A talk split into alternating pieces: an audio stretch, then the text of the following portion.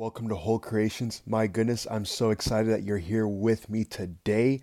So, today I'm going to be hosting my own cousin, Luke Forbes, all the way out in Raleigh, North Carolina.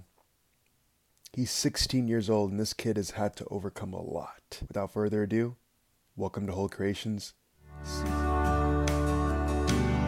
Hello, cousin Ryan. Hey, hey. how are you, Luke? I'm fine.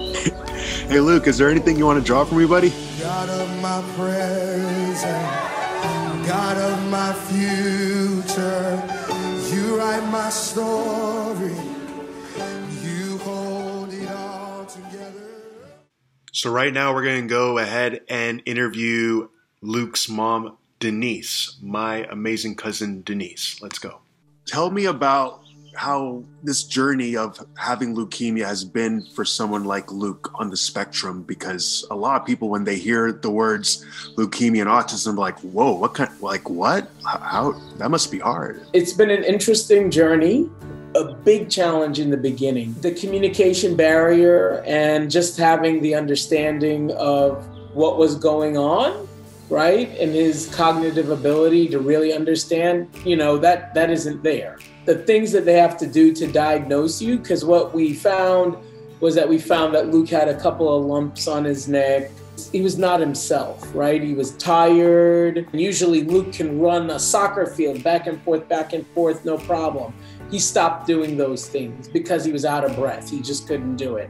So finally, when we went to the doctor the last time, they took some blood and they could tell immediately that the initial results of the blood work was bad. And they said I needed to take him to the hospital pretty quickly. So we wound up going to the children's hospital, our local children's hospital. And just the fact that for them to get blood from Luke wasn't an easy thing to do, right? You know, he was scared, like they were attacking him. So to essentially put an IV into Luke was the, one of the hardest things to do. They were able to get a couple of IVs, but it took four of us to hold him down to get those in. And then we had to tape him up so that he wouldn't tear them out. And the doctors were really good. The nurses were outstanding with understanding his special needs and how we needed to manage him. Because Luke would wake up and pull out pull out the IV and then we'd have to kind of go through putting it back in again. So the good thing is that his oncologist, they scheduled him to get a port put in so that way they could access and just even getting used Luke used to doing treatment was not an easy thing either, right? So he had autism and now he has leukemia. Well, the one thing we do is we needed Luke's buy-in to be treated, and uh, they went forward. So the child life specialists, they created storybooks to explain what was going on, to explain his visit to clinic. Uh, for example, instead of just bringing him cold to clinic, uh, we did a dry run to the clinic. We took him down, took him around so that he wouldn't feel that it was a foreign place. And for the most part, that's how they've approached me altogether. So anytime we have to do something new, we work with him and break that in. from your perspective how do you think lucas felt through this whole thing So that is that's the thing. He knows he's sick now. Um, he doesn't like the medicine, but he takes it, right? I think he's just in his mind probably when will this be over?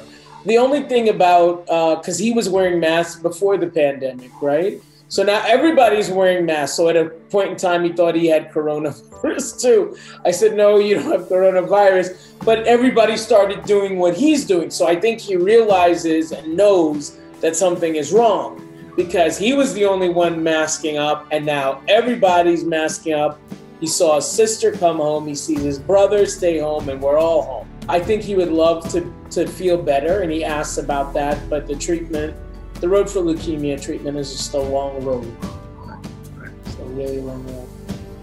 but i think from looking at what we just saw um, with the painting that he's he's persevering he's enduring and yeah it may be a tough road but the good news is that he's he's still hanging in there and still pushing forward and though he may not like going to school online he's still persevering and still he's still pushing forward and and you're doing a great job just like keeping him on track and and just like reinforcing the fact that hey like right here, right now. It's really cool to just see see this. Do you mind if I end off with just praying us out?